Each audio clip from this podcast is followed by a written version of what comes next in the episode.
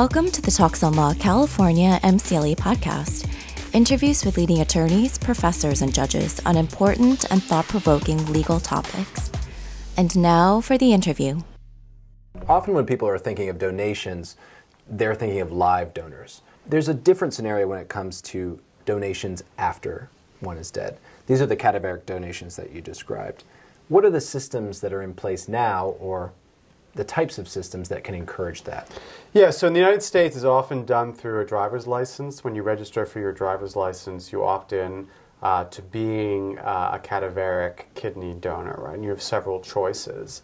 Uh, what's interesting is in some countries, especially in Europe, there is instead opt out. It's that by definition you are a donor unless you specify by a government document that you don't want to be. And many people, including some of my colleagues who've written about this, are big champions of uh, opt out rather than opt in for cadaveric donations. So, is this the same as what we currently have? So, instead of on my form, I check a box to become a donor, I have to check a box not to become a donor? Or is it an entirely different scheme that if I don't want to be a donor, I have to go online and fill out a form. So it could be either, right? I think what they have in mind is more the same way in which you opt in now, you'd have to opt out by the same way the driver's license. But we could make it more or less onerous depending on what our tolerance is and what our estimation is, that most people would or wouldn't want to do this. So in Spain in particular, they've been very successful. Their organ procurement rates are better than ours, and many people try to attach that to the opt in, opt out decision. My own view from talking to tr- uh, transplant professionals in Spain and elsewhere in the world is it's a little more complicated. One of the things that makes it more complicated is that uh, in theory, under law, there is no familial veto in the United States, right? So if a family member says, I know he marked his uh, driver's license this way, but Glenn never wanted to donate his organs, I forbid it, right? In theory, the doctor and the hospital have the authority to countermand the family in practice, as a matter of the way transplant professionals behave in the United States and doctors behave in the United States, the answer is that they very rarely do. They don't want to have conflicts with the families. And my understanding is that in Spain, that tendency is quite different. And it's the combination of the two things, the opt out plus this kind of difference in training and ideas about how we think about uh, the familial veto, that's interesting. So the more difficult you make it to opt out, the more potential problems you can have in the hospital.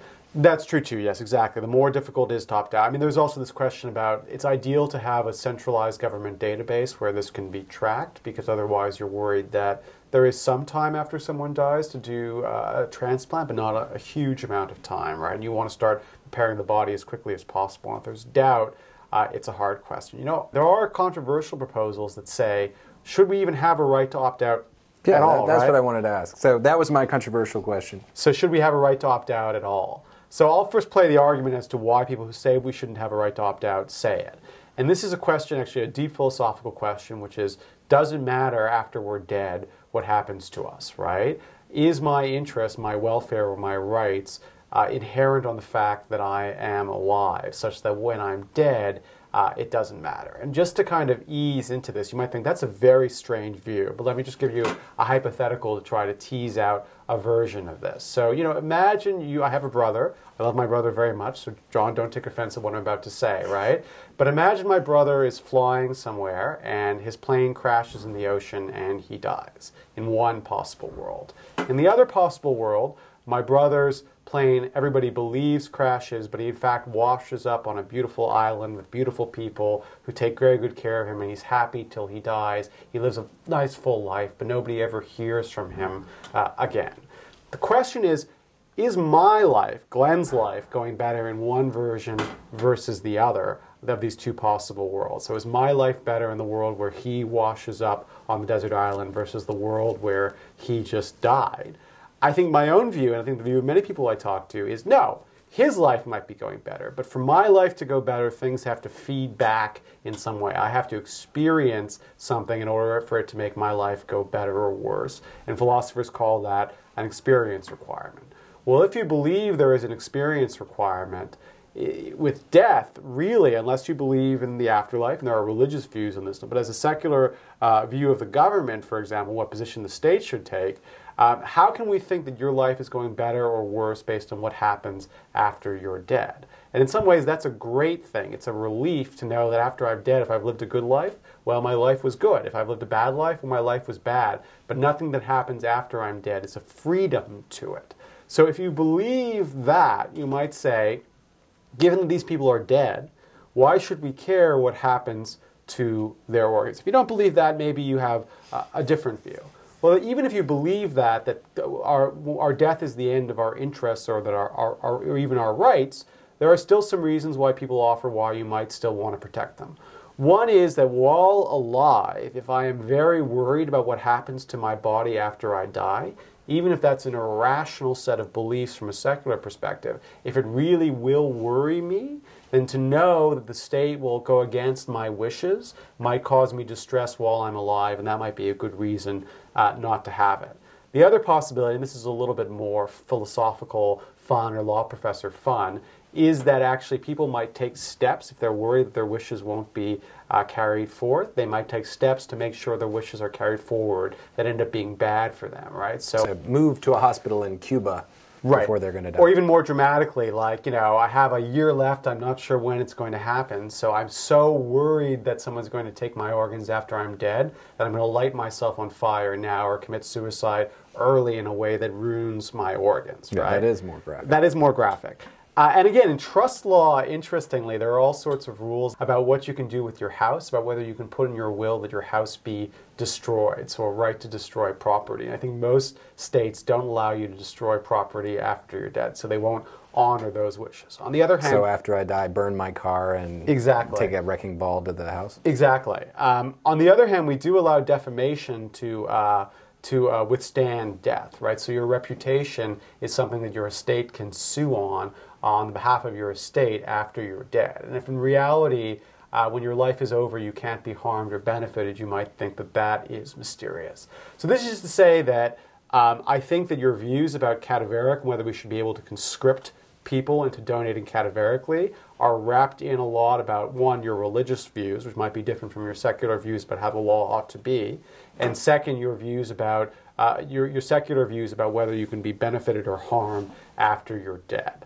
Uh, now, all that said, one of the things that's interesting is I've thought a lot about this. Some people have thought a lot about this. I'd venture to say most Americans have thought zero about this. And in reality, it's the unpleasantness of confronting one's own death and really thinking about it that's caused them not to check the box and to do this. So, one way of getting traction would be just to have more conversations like we're having here, but as a polity, to get people to really think very seriously about the way in which their body might be doing something good for other people after they're dead. Now, all that said, though, I want to emphasize, as I said earlier, that even if we got 100% opt in or opt out, 100% of the people who would be eligible to donate donated. Still wouldn't meet. Still wouldn't meet the, the gap. We'd still have about four times the gap. Uh, so that cadaveric, increasing cadaveric, is a good idea. We should do as much as we can, but probably alone won't solve the problem. Part of your explanation was very philosophical. What about the more legal question? Do you have a right to your body after you're dead? Does your family have a right to your body after you're dead? There is actually state law on the matter. For the most part, there are exceptions, right, in terms of, for example, the coroner's office uh, gets to uh, do uh, an inquest if they need to or the like. But for the most part, what you specify as your wishes in terms of burial, I think gives you a right under the law, and that right is enforceable. So, for example, I think that if you opted for uh, burial and instead you were cremated, your estate might have a cause of action against the funeral service. Uh, there are interesting questions now about body property in general, when we have property or not. So forget about dead people, but just living people. Uh, so I drink a lot of Coke Zero. If I left my saliva on a Coke Zero and you wanted to test it uh, just to find out what my gene pool looks like, would I have a cause of action or a right against you doing that? Uh, the answer, at least for Fourth Amendment purposes, that's been kind of held by most of the courts, is that no, the garbage is garbage, and if we you leave, left it behind. you left it behind.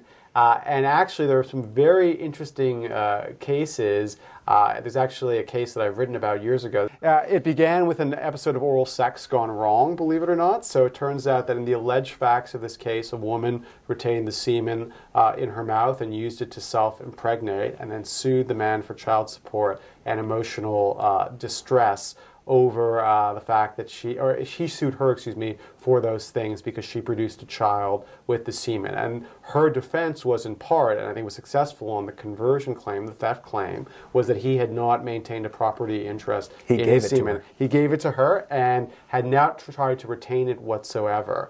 And so this led to this paper that I wrote about do we have rights not to procreate or rights not to be genetic parents against I want to get you back and do an entire an entire conversation on that. Can we do that? Yeah, we can definitely do that. All right, I'd right, be happy that sounds hilarious. L- Let's let's get weird a little Yeah. bit. So Weirder, you mean? I think. let's get Go ahead. weirder. So you can leave requests. You can you can specify Mm-hmm. that your your body should be donated. Can I specify that I want my arm to be used for an art project or my skin to be used for some designer handbag? So I, I don't know any case law on the subject. My view is there'd probably be some restrictions in terms of public health law, but assuming there are no public health law reasons, for example, disease or uh, you know if you were infected with something or the like, uh, I think probably. I mean, you know, Walt Disney apparently is cryopreserved. There's all these people who cut their heads off and cryopreserve their heads for their own thing. I don't know why public display would be different. Maybe if we were in Giuliani's New York, you might not be able to show it at the Met or at MoMA. But I think that in terms of you know somewhere else, uh, I don't think there'd be any problem with specifying that. Let's talk a little bit about organ tourism. This is where individuals in a country like the United States, which prohibits the, the sale of organs, will go abroad to buy one. Um, so this is a very interesting topic. I just finished a new book called Patients with Passports uh, for Oxford University Press, which is about all kinds of medical travel, medical tourism. Feel free to go out and buy that. Exactly, please do. Um, but the chapter in the book, one of the chapters is devoted to transplant tourism. Uh, and this is a very robust thing that's happening. It's hard to get good statistics because obviously it's, it's criminal.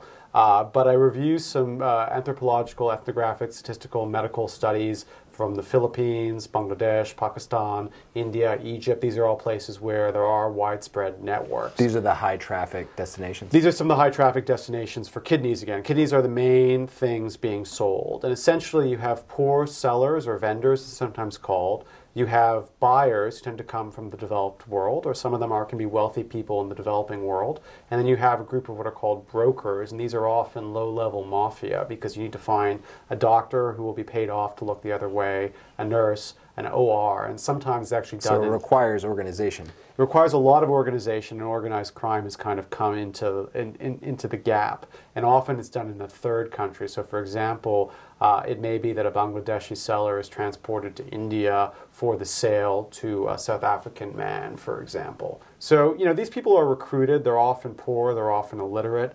Uh, their motivation is usually something like getting out of bonded labor, uh, a market stall, paying a bride price or a dowry, for example.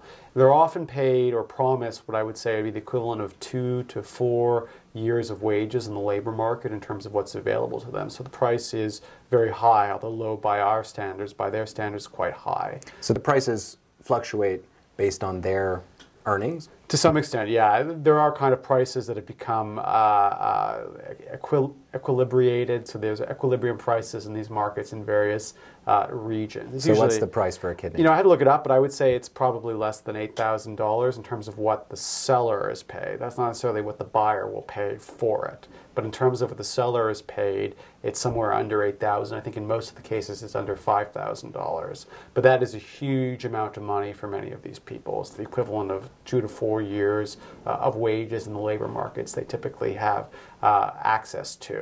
And sometimes they're told uh, sort of myths. So one uh, example I write about is a Bangladeshi newspaper ad which talks about the and the idea of the sleeping kidney. So they're told that one of their kidneys is asleep, and if a transplant takes place, they'll just wake up the other kidney, and everything will be hunky dory. They're often promised that they'll get to stay in five star hotels, watch Bollywood movies, get good food. When they get there, actually they're living in pretty squalid conditions, uh, and sometimes they're threatened that their passport will be taken away, or they're threatened by a thug if they try to defect. So very unpleasant.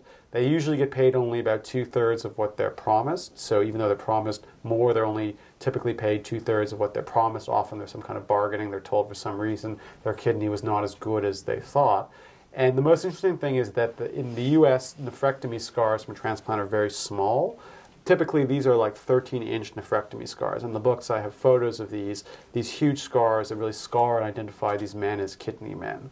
And So is that because the doctors that they're able to employ aren't necessarily of the same caliber? I think that's right. I mean, I, I don't know why, and that I've not talked to any of the doctors who do these illegal procedures, but You haven't certainly tracked them down? I haven't been able to track them down. No Indiana Jones uh, activities for me. I- Indiana Glenn. Indiana Glenn, exactly.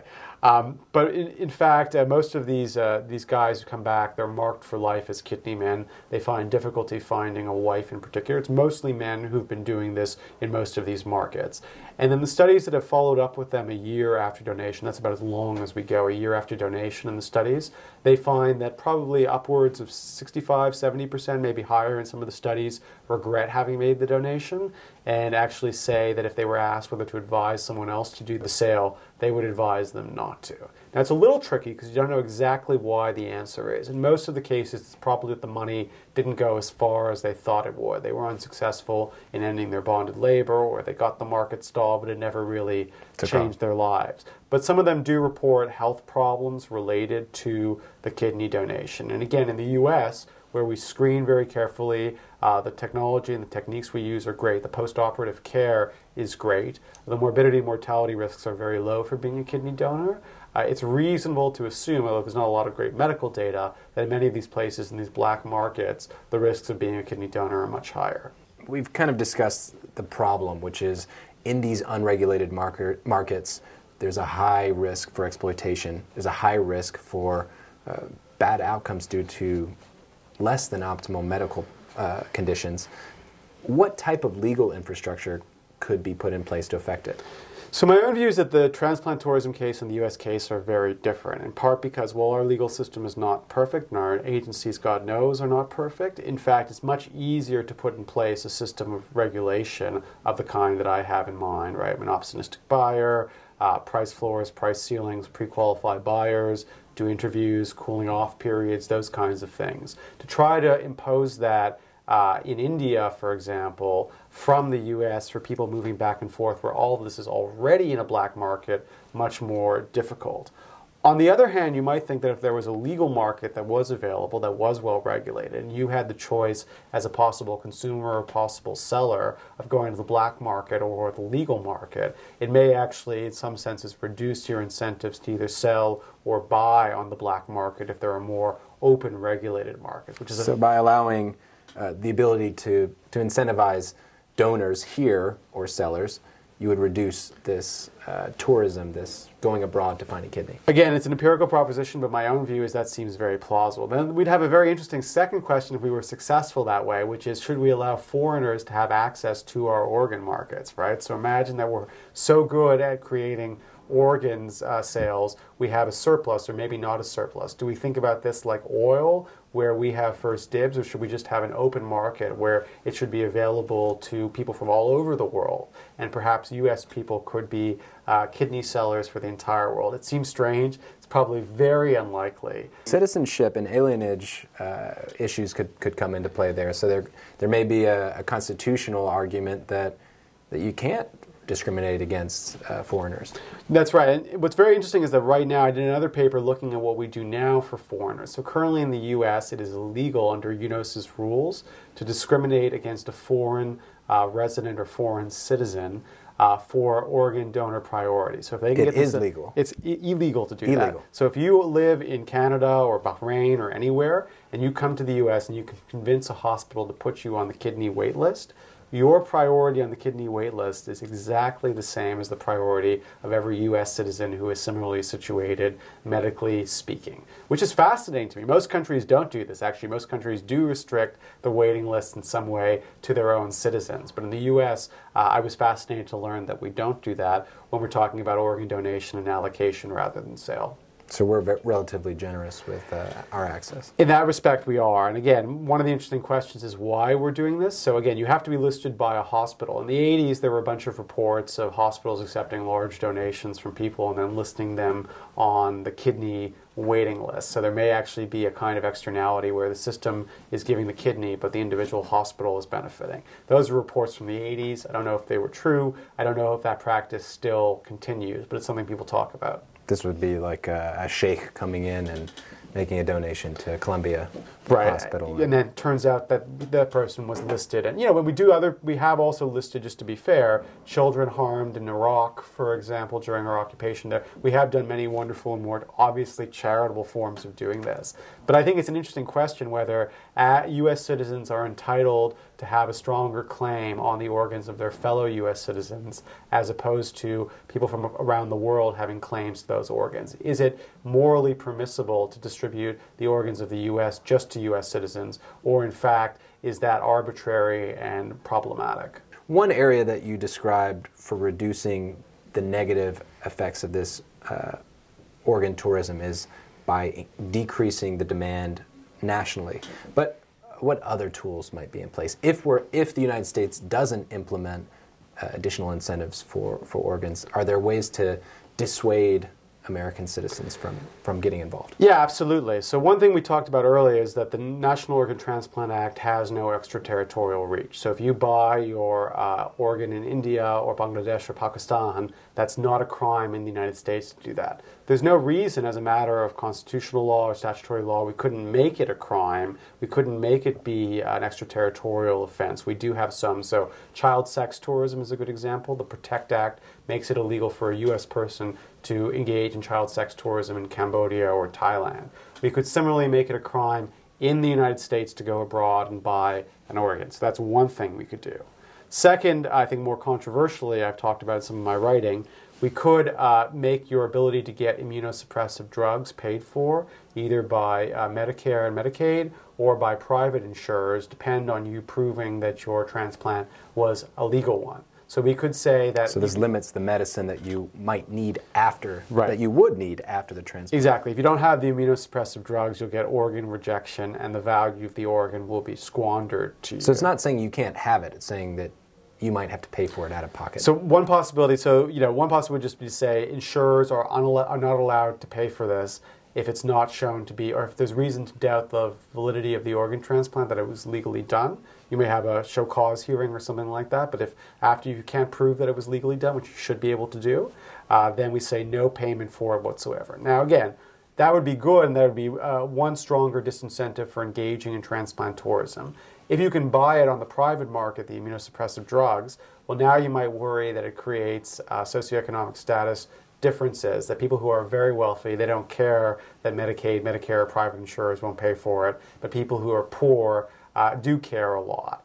And to that, you might just say, well, if it turns out there's imagine just to say that there were a thousand transplant tourists a year, and I could cut that down to 500. But the 500 that I would cut out would be poor ones, but I would still be 500 less. Is that, that a good outcome? Is that a good outcome or not? And that depends a little bit on how much you weight uh, equity. Uh, you know, another possibility, and some people have talked about using international criminal law, like the statutes for genocide and war crimes, to try to introduce uh, rules that would treat organ trafficking as a form of trafficking and uh, you know a, a war crime or ge- like genocide or a war crime in terms of international criminal law. Um, that's a possibility too. I don't know as much about international criminal law to know how successful that would be. And there's other things we could do as well, better reporting, and as you said, uh, trying to increase the amount of procurement or decrease the amount of demand on the legal side. And for those of us who are listening for MCLE credit, the code for this talk is 31315. Again, that's 31315. And now back to the interview. Is there something inherently wrong with purchasing organs from another country? Or is it just the, the fact that they tend to have these externalities and exploitation that we're not able to regulate? So, I mean, one thing you might think is that we've just kind of outsourced our own problems. This is a question. So, the WHO, the World Health Organization, has this view about national self sufficiency that every country should have its goal that it can meet its own organ demands, and therefore, you know, how you fund your healthcare system and think about who's healthy and who needs an organs, and how you procure organs. That the, the the gold standard would be every country meets its own needs, right? As opposed to the idea that organs would flow between borders. How is it different than me? Going to Colombia to get plastic surgery because it's cheaper than New York. Yeah, so uh, there's interesting questions about that too that I've written about in my book, including protectionist questions about you know how plastic surgeons in the U.S. do and whether their prices are too high or too low and what the competition would do. Questions about medical malpractice liability, questions about quality and protecting you as a patient, questions about how this might distort healthcare being offered in the destination country in terms of getting people from the public sector working with the poor in Colombia to instead working with American. So all of these are true as to organ tourism as well. But I think most people who think of organ tourism as a special case of medical tourism with different issues uh, think that one, we've outsourced our problems, right? Our problem being our need for organs and our inability to procure uh, enough of them through legal means and through donations uh, and the like. And two, they really do think it matters that there is this imbalance in the socioeconomic status of the people who are buying and the people who are selling. And that there are these other additional violations, threats, lies, deceptions, lack of informed consent and that all of that maybe characterizes this market as somewhat different from the other kinds of markets, and that there's a dyadic relationship or triadic relationship. It's not just you and the doctor or you and the healthcare system, but it's you and the healthcare system and a third party whose interests are being furthered or hampered by this exchange. So, where do you see actually the future of this here in the United States and abroad? So I think there's a real push to try to get uh, experimentation with incentives of some form or another.